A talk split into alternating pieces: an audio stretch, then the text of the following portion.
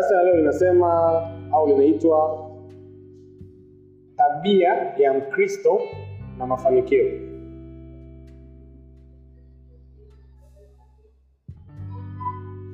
Uh, ambapo kipengele cha kwanza ni tabia ya Mkristo na kanuni za maisha ya kila siku. Tabia ya Mkristo na kanuni za maisha ya kila siku. Kwa darasa la kusoma tabia ya Mkristo na mafanikio limegawanyika sehemu mbili. Kuna sehemu ambayo ni mafanikio, utajifunza, itakuwa ni sehemu ya pili, lakini sehemu ya kwanza ni tabia ya Mkristo na kanuni za maisha ya kila siku, au kanuni za namna ya kuishi maisha ya kila siku. So kanuni ya kwanza ambayo tunaiangalia au tabia ya kwanza ambayo unapaswa kuwa nayo kwenye maisha yako kila siku e, inapatikana kwenye Injili ya Yohana sura ya kumi na tatu mstari wa thelathini na nne mpaka thelathini na tano. Injili ya Yohana sura ya kumi na tatu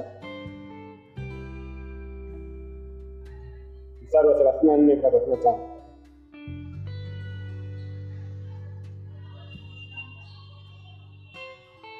Nasema hivi, amri mpya nawapa, mpendane kama vile nilivyowapenda ninyi, nanyi mpendane vivyo hivyo.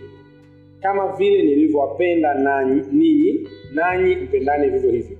Hivyo watu wote watatambua ya kuwa ninyi mmekuwa wanafunzi wangu, mkiwa na upendo ninyi kwa ninyi.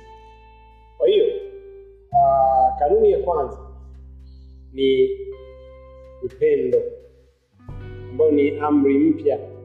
Kristo alisema amri mpya na wafu mpendane. Sawa? Ambayo pia inapatikana unaweza kaandika pia waefeso tano sura mstari wa kwanza mpaka wa pili. Waefeso tano mstari wa kwanza mpaka wa pili. Waefeso tano mstari wa kwanza mpaka wa pili ambayo inasema hivyo mfuateni mungu kama watoto wanaopendwa. Mkaenende katika upendo kama kristo naye alivyowapenda ninyi tena akajitoa kwa ajili yenu sadaka ya dhabihu kwa mungu kuwa harufu ya manukato. Anasema mkaenende katika upendo kama Kristo naye alivyowapenda ninyi. Kwa kama Mkristo, kutembea kwenye upendo sio sio ushauri, ni jambo ambalo unatarajiwa kila siku. Kila siku, yaani usema natembea kwenye upendo kanisani tu au Jumanne na Jumatano. Ni maisha yako ya kila siku, kama ambavyo Kristo alitupenda sisi, ndivyo ambavyo sitakuwa tuwapende watu. Amen ni zaidi ya kusema nampenda mtu kama anavyojipenda yeye mwenyewe no kama kristo alivyotupenda sisi akayatoa maisha yake kwa ajili yetu ndivyo ambavyo tunakuwa tuwapende watu tuwaone watu katika jicho la upendo kama ambavyo kristo anawaona usiwe na ile mi sijui kwa nini lakini mtu simpendi. hapana usiruhusu hiyo dada, usiruhusu kabisa yaani sijui kwa nini dada lakini umetokea tu simpendi, usiruhusu hicho kwa sababu kiuhalisi Biblia inasema upendo wa Mungu umemiminwa kwa wingi ndani yetu kupitia Roho Mtakatifu. Kwa hakuna namna ambavyo chuki inaweza kuwa na nafasi ndani yangu. Haijalishi huyu mtu amenikosea namna gani, usiruhusu chuki. Chuki sio ya Mungu. Usiruhusu wivu, wivu sio wa Mungu. Asifiwe. Upendo. Okay. Tabia ya pili, kwa ni kila siku, yaani maisha yako ya kila siku lazima yaonyeshe upendo, yadhihirishe upendo ile Yohana inasema hiyo ndio itaonyesha kwamba nyinyi ni wanafunzi wangu mkienenda katika upendo mkapendana ninyi kwa ninyi. Asifiwe. Ukisikia jambo baya kuhusiana na ndugu yako, kwa maana yuko hapa kanisani, ni kaka, ni dada, usiwe wa kwanza kwenda kutawanya kule nje. Sawa? Kuwa na upendo ambao ni mpana, unaweza kuhifadhi wingi wa. Sawa? Sisemi usitafute namna ya kumsaidia akarekebishwa kutoka katika njia ya upotofu akarudi katika, katika, katika njia ambayo ni sahihi, lakini haimaanishi kwa kufanya hivyo ndio katangaze kwa watu. Nenda kwa kiongozi wako wa stendi, ripoti hilo jambo. Umesikia? au nenda kwa mchungaji ripoti hilo jambo. Mchungaji nimesikia kuhusiana na moja mbili tatu ya ndugu fulani. Then yule mtu ataitwa katika, upe, katika upendo ataonywa na kurekebishwa na kuelekezwa katika njia iliyo sahihi. Umeelewana lakini msema kama yeye nimesikia salome nimesikia fulani nimesikia. Haujengi kwa kufanya hivyo. Hata kama ulichosikia ni kweli bado haujengi kwa kutangaza ila utajenga kwa kumuhifadhi katika upendo na akafundishwa na kuonyeshwa katika njia iliyo sahihi. Tumeelewana wapendwa? E, kuna njia iliyo bora ya namna kumsaidia mtu unapokuwa umesikia jambo lake baya au ambalo alistahili heshima. Unaweza sifiwe na ukitembea katika upendo utakuwa njia ya kurekebisha wengi na sio kuwapotosha au kuwafukuza. Sababu inawezekana ni kweli ni tabia yake lakini anahitaji msaada ndio maana umejua. Amen. Jambo la pili ni kuhusu namna yetu ya kama namna ya kuishi, ya kuishi au maungamo yetu au ukiri wetu. Bwana ni muhimu sana. Nini ambacho unaungama kila wakati? Nini ambacho unakiri wakati wote? Lazima una ukiri sahihi au maungamo sahihi kwenye kinywa chako kila siku wafilipi moja mstari wa ishiri na saba na wafilipi tatu ishirini ishiri na moja. Kwa hiyo sura ya kwanza kitabu cha wafilipi mstari wa ishirini na saba.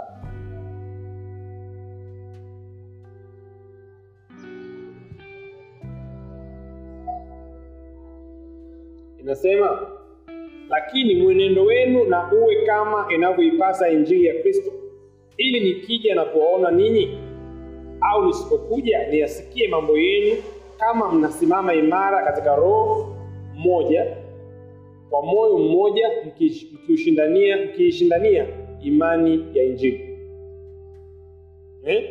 imesema mwenendo wenu uwe kama inavyopasa injili ya kristo. Ina maana injili ya kristo ina namna ambayo mtu anapaswa kuishi au kuenenda kama hiyo au kuna namna ya kuishi kama umeiamini injili ya kristo. Umeelewana leo tumejifunza kitu kwenye Rhapsody kwamba ndio tuko huru lakini hauishi tu ili mradi. Eh? uhuru wako una sema una mipaka ambayo ni neno la mungu. Amen. Au ime, ina, una mipaka ambayo imeainishwa katika neno la mungu. Haleluya so sehemu ya kwanza ya kusema ya haya maungamo yetu au namna yetu mwenendo wetu wa maisha. Kwanza ni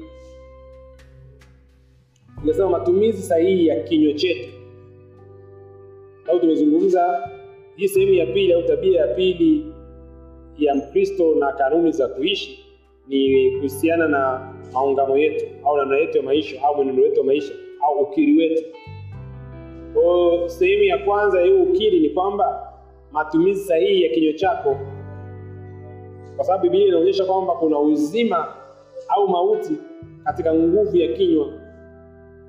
Hiyo unaweza ukaandika waraka wa yakobo sura ya tatu mstari wa nne mpaka wa sita.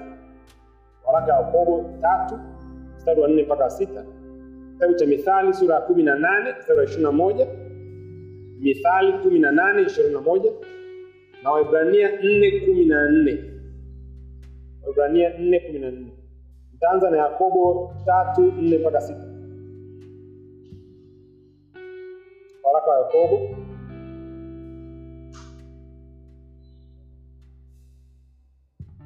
Sura ya tatu mstari wa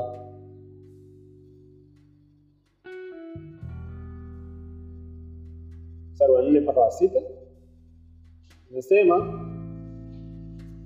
tena angalieni merikebu ingawa ni kubwa kama nini na huchukuliwa na pepo kali zageuzwa na usukani mdogo sana. Kokote anakoazimia kwenda na ovu vivyo hivyo ulimi nao ni kiungo kidogo nao hujivuna majivuno makuu. Angalieni jinsi moto mdogo uwashavyo msitu mkubwa sana. Nao ulimi ni moto ule ulimwengu ule ulimwengu wa uovu. Ule ulimi umewekwa katika viungo vyetu nao ndio uutiao mwili wote unajisi huuwasha moto mfululizo wa maumbile nao huuwashwa moto na jehanamu. Mm. Mm. Mm. Mtumishi hapa ajaribu kueleza ulimi kama moto, anaeleza ulimi kama usukani wa merikebu au meli hmm? kwamba meli kubwa inapegwa na pepo kali kabisa, inageuzwa na inasukumwa na pepo. Wakati huo eh, meli zilikuwa zinatumia upepo. Unaweza kama washangaa kwamba eh, meli inatumia upepo, kwa teknolojia ni kubwa sana. Eh, walikuwa wanatumia mashuka kama jahazi. Okay, ni kubwa kabisa, kubwa, lakini inatumia yale mashuka yanapulizwa inaenda upande huko, wanajua namna ya kupanga yale mashuka vizuri, kuhakikisha kwamba ule upepo unapia kwenye yale mashuka na yanasogezwa huku na kule, huku na kule. Umeelewana? Lakini inaonyesha hiyo hiyo merekebu pia ilikuwa na msikano au skani. Ule ukigeuza upande huu, meli inaenda upande, igeuza upande huu inaenda, lakini uskani ni mdogo, ila ni meli ni kubwa, lakini unaenda.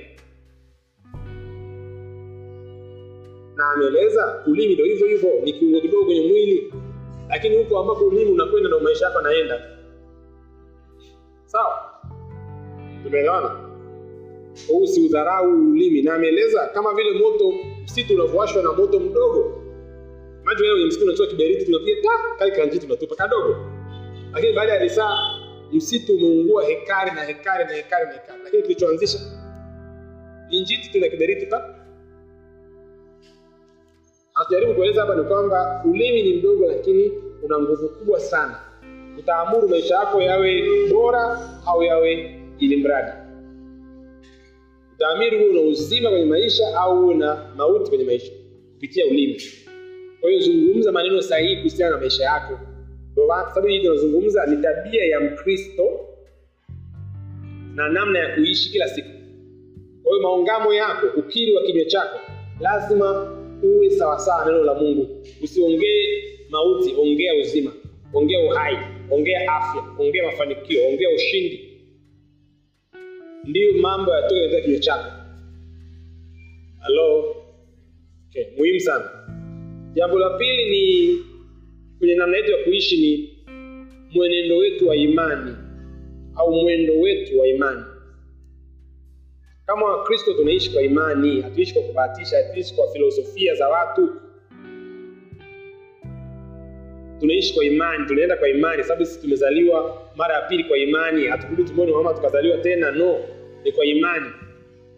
Kama ambavyo neno mungu linaeleza kwa maisha yetu yawasilishe ya, ya hilo yawakilishe hilo yaenende sawasawa na hilo. Amen. Waibrania kumi na moja mstari wa sita ndio maandiko yetu ya mwendo wetu wa imani. Waibrania kumi na moja mstari wa sita alafu Wakorintho wa pili tano saba Wakorinto wa pili tano saba Nitasoma hiyo Wakorinto wa pili tano saba inasema, maana twanenda kwa imani na si kwa kuona. melewana hatuendendi kwa kuona kwa macho ya mwili mpendwa, tunaenda kwa imani. Nini ambalo neno Mungu limesema? Inawezekana jambo nisilione kwa macho yangu ya kimwili, au kiuhalisi, imani ni kuwa na mambo yatarajiwayo, ni bayana, ni uthibitisho mambo yasiyoonekana. Kwa hiyo nikisema mimi ni tajiri, sijaribu kujifuna, sio kwamba nimelishwa maneno ya uongo au ni fikra za kusadikika. Ndivyo ambavyo neno la Mungu linasema. Inawezekana nasema wakati huo sina hata shilingi tano kwenye akaunti hata, hata akaunti ya benki sina. Halo eh, lakini ninazungumza kile ambacho neno la mungu linasema na ninavyoendelea kulizungumza na kusimama katika hicho ambacho nazungumza itakuwa dhahiri uhalisi utaonekana. Haijalishi itachukua muda gani. Sababu fikra zangu na mawazo yangu na mtazamo wangu utaanza kuakisi kile ambacho ninakisema. Tumeelewana kumbuka ni maisha ya kila siku. Kwa hiyo ukiri wako wa kila siku lazima uwe ni ukiri wa imani hauwezi kusema "Ah, imani pembeni. Tuongee uhalisia. Uhalisia ni nini? Uhalisia neno la mungu. Kwa kiingereza hakuna uhalisia nje ya neno la mungu. Sababu la mungu ni nuru. Nuru ni lile jambo au ni kile kitu kinachofunua kinachoweka dhahiri. Kwa kama neno la mungu ni nuru ina maana neno la mungu ndio linalodhihirisha nini ni halisi na nini sio halisi. Na sio fikra ya mwanadamu na sio mtazamo wa mwanadamu. Okay. Bwana asifiwe. Ehe. Um, tabia ya tatu ambayo tunataka tuiangalie au kanuni ya tatu ya namna ya kuishi kama mkristo ni namna ambavyo tunasuluhisha kutokuelewana au migogoro baina yetu sisi kwa sisi. Amen. Kwa namna gani ambavyo kama wakristo tunasuluhisha migogoro katikati yetu si wenyewe? Au baina yetu sisi wenyewe? Jambo la muhimu sana ilokuelewa kunayo namna. Hatu hey, nikosea hey, atanikoma atanikoma hey, leo yani nimeenda kum- kumwonyesha nitaenda kumkomoa ah ah ah mpendo hatuishi hivyo kwa hiyo sio haijalishi huyu mtu amekukera namna gani hatuishi hivyo mpendwa kuna namna ya kusuluhisha migogoro au changamoto baina yetu kwa sisi. Naomba tusome matayo 18 mstari wa 15 mpaka 17 injili ya matayo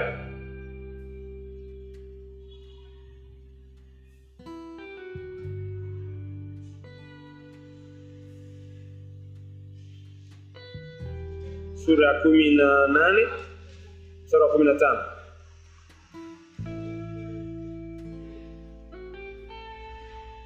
Biblia inasema na ndugu yako akikukosa enenda ukamwonye.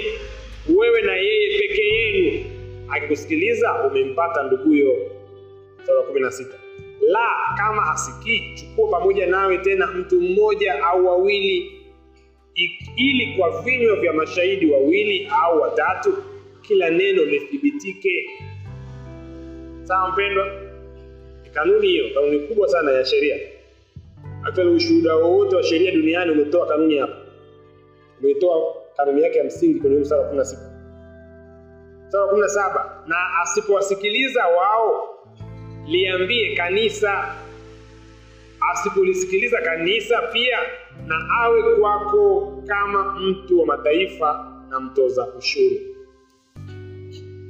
Halo? Bwana ameeleza namna gani ya kusuluhisha changamoto kama unayo kati yako wewe na ndugu yako? Kwanza amesema nenda mwenyewe kazungumze naye. Ukimaliza umempata ndugu yako.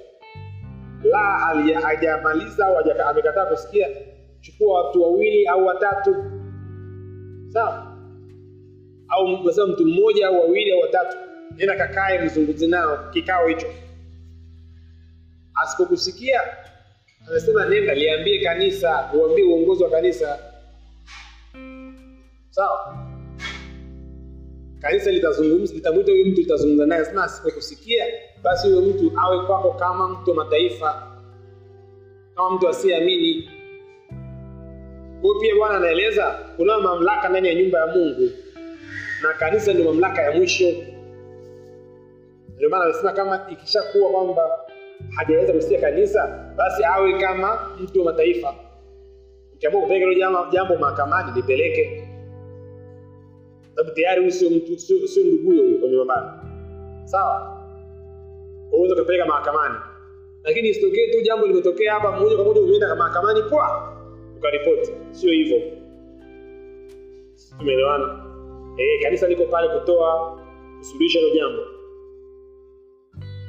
Ndio Biblia inavyoeleza hapo. halo? Kwa wale ambao wengi wenu kama, kama hujaoa hmm? au hujaolewa hii ndio sababu mojawapo pia tunakwambia ona ndani. Unaelewa umeelewa maana mema? Ona ndani. Eh mimi nasema hajaelewa no. Bwana amenionyesha akuonyeshe huku ndani mpendwa. Usiende kuona kule nje. Kwa sababu yule huku ndani kanisa linayo mamlaka juu yake. Tumeelewana? Ukiwa kuna changamoto ukishindwa kusovu nyiwe wawili utakuita kiongozi wenu wa seli sawa. Atakuja kusolve hilo jambo au msaidizi wa mchungaji atakuja kusolve hilo jambo. Ikishindikana utakuja kumwambia mchungaji uongozi wa kanisa uta, uta, utakuwa utakuwa utawajibika kusuluhisha hilo jambo. Si tumeelewana? Na kwa sababu yeye ni mmoja ndani ya shirika wa mahali hapa kanisa linaweza lika nasema lika exercise mamlaka juu yake lakini akiwa mtu wa nje hawajibiki kuitwa na kanisa. Sasa mimi sisali hapo. Hiyo kanisa lina uongozi juu yangu kwa nini nije? Sijui umenielewa? Kwa hiyo itakuwa ngumu sana kwa ajili ya mtumishi kuja yaani kama ashum ni mke na mume. Mtamtaji huyo mume wakati yeye asali hapa? Ataanzaje kwanza kuniheshimu mimi au kukubali usiotoka kwangu? Hakuna authority yoyote ambayo mimi ninayo juu yake sio tumeelewana. Kosa alifanyiki tanzania ukaenda kuripoti kenya wapendwa. Umeelewa? Eh. Ili uweze kuripoti kenya lazima kuwa kuna mahusiano ili kosa na nchi ya kenya. Sawa? Ili ma, mamlaka ya kule iweze kuingilia jambo hapa au sheria za kule ziweze kufanya kazi hapa. Tumeelewana? Of course kuna mamlaka za tunaita mahakama ma, za kimataifa ndio maana za kimataifa ambazo zina taratibu na sheria ambazo zinavuka taifa moja taifa lingine. Hmm? ni mkutano wa kibiashara kuna mkutano wa kibiashara ambayo kuna, kuna, kuna mikataba ya kibiashara ambayo haifungwi tu na nchi moja lakini ule mkataba unatambulika kimataifa. Kiasi kwamba ikitokea kuna mgogoro katika ule mkataba yule mtu anaweza kwenda kuripoti kwenye mamlaka ya kimataifa ambayo itashughulikia lile jambo. Si tumeelewana lakini? Eh halo naongea na watu hapo. Eh? Eh, najua wote hapa bwana ataongea hivi karibuni. Kwa hiyo akiongea eh? aongee ukiona ndani sio nje. Anyway, nimeshakupa maandiko. Ukitaka kufanya tofauti ni sawa. Lakini maandiko yako yanajieleza. Amen? Na uzuri kwa bwana huwa hatukushikii fimbo na kisu. Lazima ufuate ndio nasema ukikubali ukitii utakula mema ya nchi. Umeelewa? Eh ukikataa sawa utakutana na mziki wa upande wa pili. Eh hapo siku utakuwa unakuja mchungaji maombi okay. Alikumbe ungefuata mara ya kwanza ungekuwa mambo mazuri. Lakini sababu umeamua wanasema shingo ngumu. Sawa shingo ngumu inavunjika. Unajua? Anyway tuendelee. Jambo la, la nne eh, ni kuhusu ku, kutakasa mawazo yako. Okay?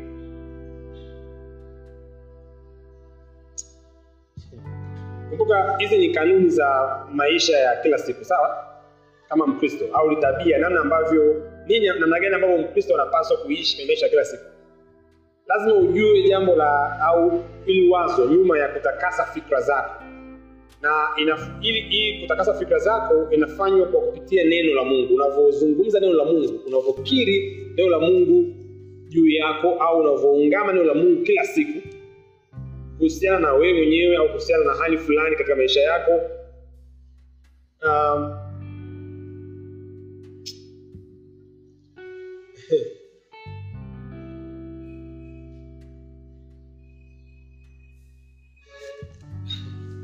inaleta usafi wa fikra na mawazo. Kwa sababu biblia inaeleza mtu aliozaliwa mara ya pili roho yake ndo iliyookoka sawa? Ndo mara ya pili. Lakini fikra na mtazamo ambavyo ni sehemu ya nafsi ambayo of ni sehemu ya, ya roho ya mwanadamu hivyo bado havijaokoka mpendo hivyo vinafanywa upya kila siku kupitia neno la mungu kwa hiyo neno la mungu kwako lina, linakuwa na athari. Sio tu kwa sababu unalisoma. Ukishalisoma unalitumia. Unalitumiaje? Kwanza unaanza kulizungumza kulitamka juu yako. Ehe. Mfano. Unasema hapo juu tumesema uh, moja ya kanuni unaopaswa kuishi kila siku kama mkristo ni upendo. Unaweza mchungaji mimi, kuna watu wanawachukia kwenye maisha. Yaani natokea tunawachukia ukishaelewa kwamba unapaswa kutembea katika upendo. Jambo la kwanza la kufanya unasema asante bwana. Maana mi natembea kwenye upendo kila siku. Upendo wako ume- umemwagwa umemiminwa kwa, kwa wingi ndani ya roho yangu. Kwa roho wako wanakaa ndani yangu. Hili neno linasema hivyo ni warumi tano tano. Kwa unaanza ndio namna ya kujisafisha. Ndio namna ya kujitakasa fikra zako. Unaziamuru fikra zako ziwaze nini? Zifikirie nini unaziamuru zijibu nini kwenye masuala mbalimbali ya maisha? Sawa. Namna unayofikiri namna unayowaza leo namna ambavyo unaitikia maisha leo haikutokea tu kwamba ah, namna unaitikia. Kuna fikra na mawazo ambayo kwa muda kadha wa kadha umekuwa ukiyachakata katika fahamu zako. Ndio yakatengeneza namna yako ya kufikiri yakatengeneza namna yako ya kuwaza yakatengeneza namna yako ya kuitikia vitu mbalimbali katika maisha Kwa ili sasa uanze uanze kufikiri kama mwana wa Mungu, kama mwana wa mfalme, uanze kufikiri kama kiumbe kipya, lazima uanze kubadilisha yale machujio katika nafsi yako, sawa? Na unayabadilisha kupitia neno la Mungu unalolisoma na unalolitamka na kulikiri. Usikae kimya mpendwa, kama Mkristo usinyamaze. Ukinyamaza vitu vitatokea ambavyo huvitaki mpendwa. Vitu ambavyo hujavitarajia. Ndio vitavyotokea katika maisha yako. Kuseme "Ah, ndio ni mkristo tu mpole mtaratibu usigusi mtu songei na mtu? Mpendwa neno la mungu lijae kwa wingi ndani yako. Kujaso usoma ukishasoma litamke lizungumze. Sawa? Sisi tumeelewana ni kanuni ya muhimu mno yesu aliwaambia mitume mmekuwa safi kwa neno nilowaambia. eh? Huyo umeshasoma ile andiko? Yesu aliwaambia mitume yake mmekuwa safi. You are clean. Kwa neno nilowaambia. Kwa maana neno lina uwezo wa kusafisha, kuosha, kuondoa fikra ambayo sio sahihi. Halo. Mhm. Soma Wafilipi 4:8. Wafilipi 4:8. Hebu tuende haraka eh, muda muda muda umekwisha. Wafilipi 4:8. Wow. Wafilipi 4:8 nasema hatimaye ndugu zangu, mambo yote yaliyo ya kweli, yoyote yaliyo ya staa, yoyote yaliyo ya haki, yoyote yaliyo safi, yoyote yenye kupendeza, yoyote yenye sifa njema, ukiwapo wema wowote, ikiwapo sifa nzuri yoyote, yatafakarini hayo. Hayo ndo mawazo ambayo akili yako itakuwa ikae hapo masaa ishirini nne. Halo, eh, sio nilifanya nilikosea, niliudhi, eh, ngoja nitakukomoa. Usiwaze huko, imeeleza hapa yoyote yaliyo na star, yoyote yaliyo ya kweli. Kwa kama halina kweli, kama halina star, lisikae ndani yako. Yoyote yaliyo ya haki, yoyote yaliyo safi, yoyote yenye kupendeza, yoyote yenye sifa njema. Sifa njema, unalo wazo lina sifa njema, lina star, ni la kweli. Hasa ukiwepo uwema wowote, ikiwemo sifa nzuri yoyote, yatafakarini hayo. Unataka usizeeke mapema? Halo, unataka usizeeke mapema uendelee kuwa wanasema sweet 16 hmm? Yaani uonekane una miaka kumi na sita kila siku. Huu mstari, yaani ndo utengeneze mawazo yako. Huu mstari. Ndo utengeneze yale machujio kwenye fikra zako. Kila siku utakuwa una smile, haijalishi wameongea nini, utakuwa una smile. Halo, eh, kwa sababu utakuwa unajua nini cha kuchukua, nini cha kuchukua. Kwa akiongea ambacho sio sahihi, kile kinapaa kinarudi. Utakuwa una kaadhi ya kubeba mzigo mgongoni. Hmm? Watanionaje? Hmm? Watasemaje? Hmm? Mm-mm. hiyo nasema una kubeba mzigo, ashabeba mzigo Kristo. Hii ndo namna ya kuwewe kufikiri na kuwaza. Halo, ehe, ah, okay. Namna gani ambavyo unaweza ukasafisha sasa ungesema ukatakasa fikra zako ambazo zitaathiri tabia yako? Kwa sababu tabia yako imetokana na fikra zako. Utaka kubadilisha tabia yako badilisha fikra zako. Badilisha namna unayowaza namna unayofikiri namna ambayo unaitikia kwenye maisha andika mistari ifuatayo. Zabu, e, mithali 23 mstari wa 7a mithali 23 mstari wa 7a matayo 12 mstari wa 34b mpaka 35 matayo 12 mstari wa 34b mpaka 35 luka 645 luka 645 tasoma mstari mmoja katika huu uh, some matayo 12 mstari wa 34 matayo 12 mstari wa 34 unasema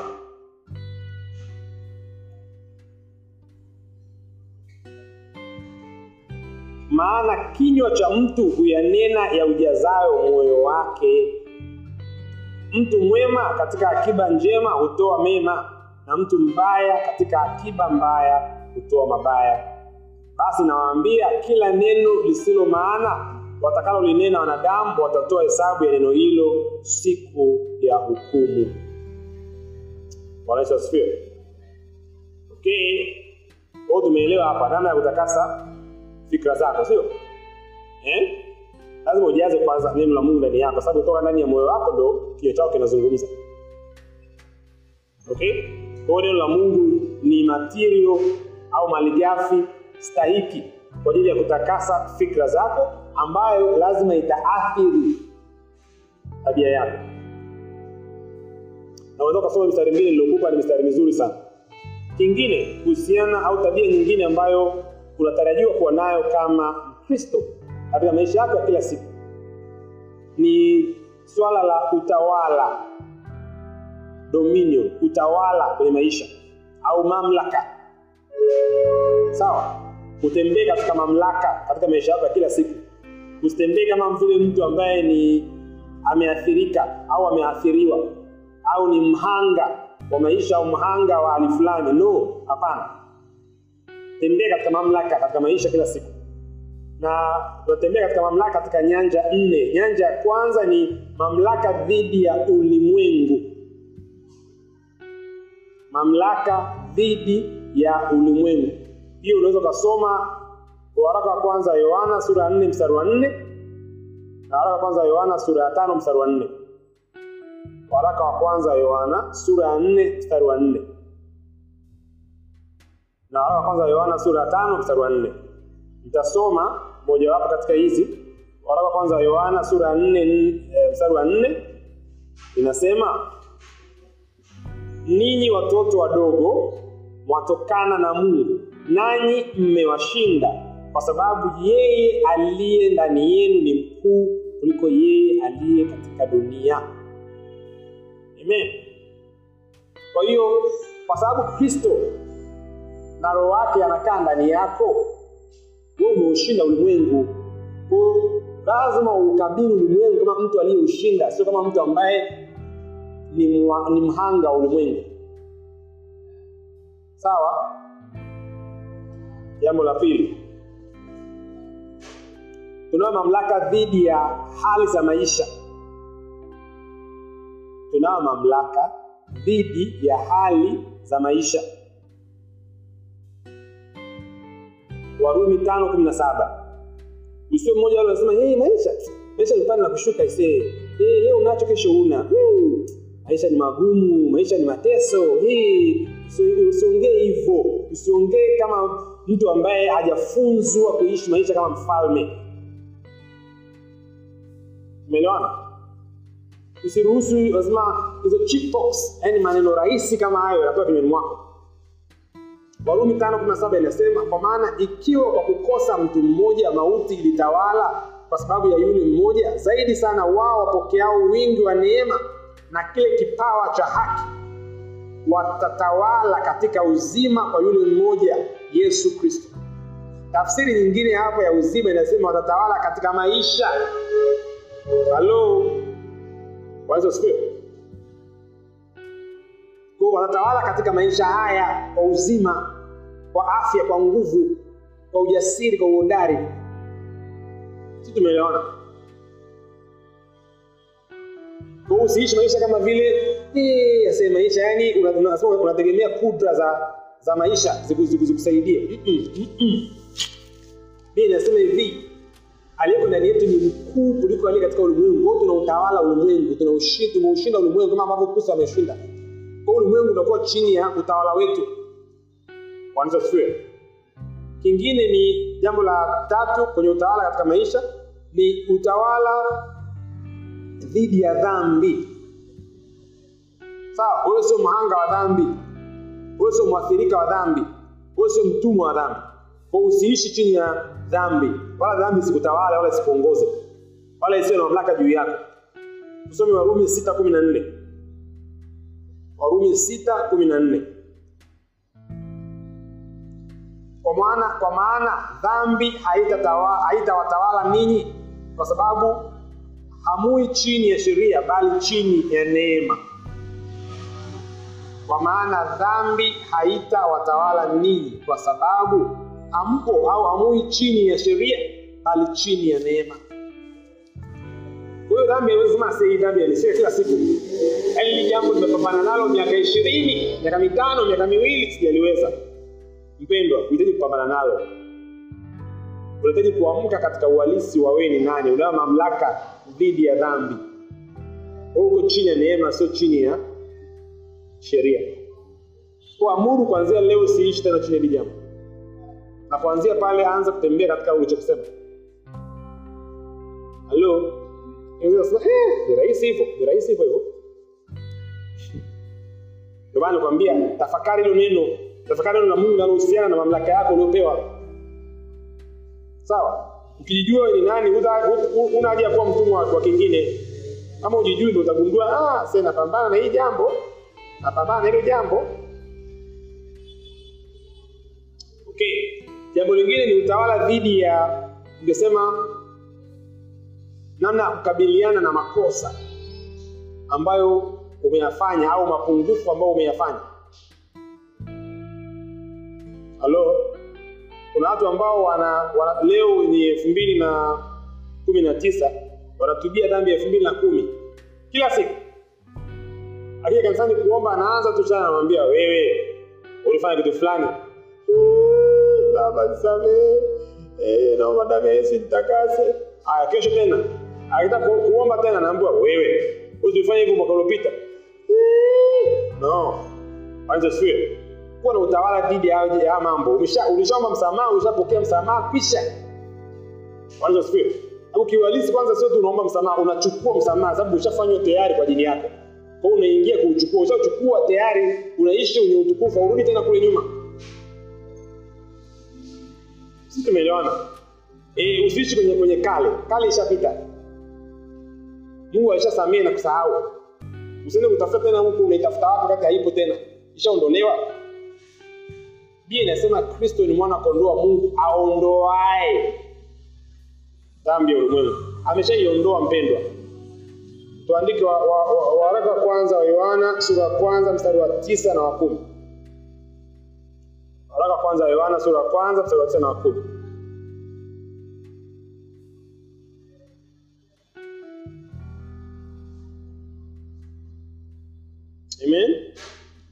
Biblia inasema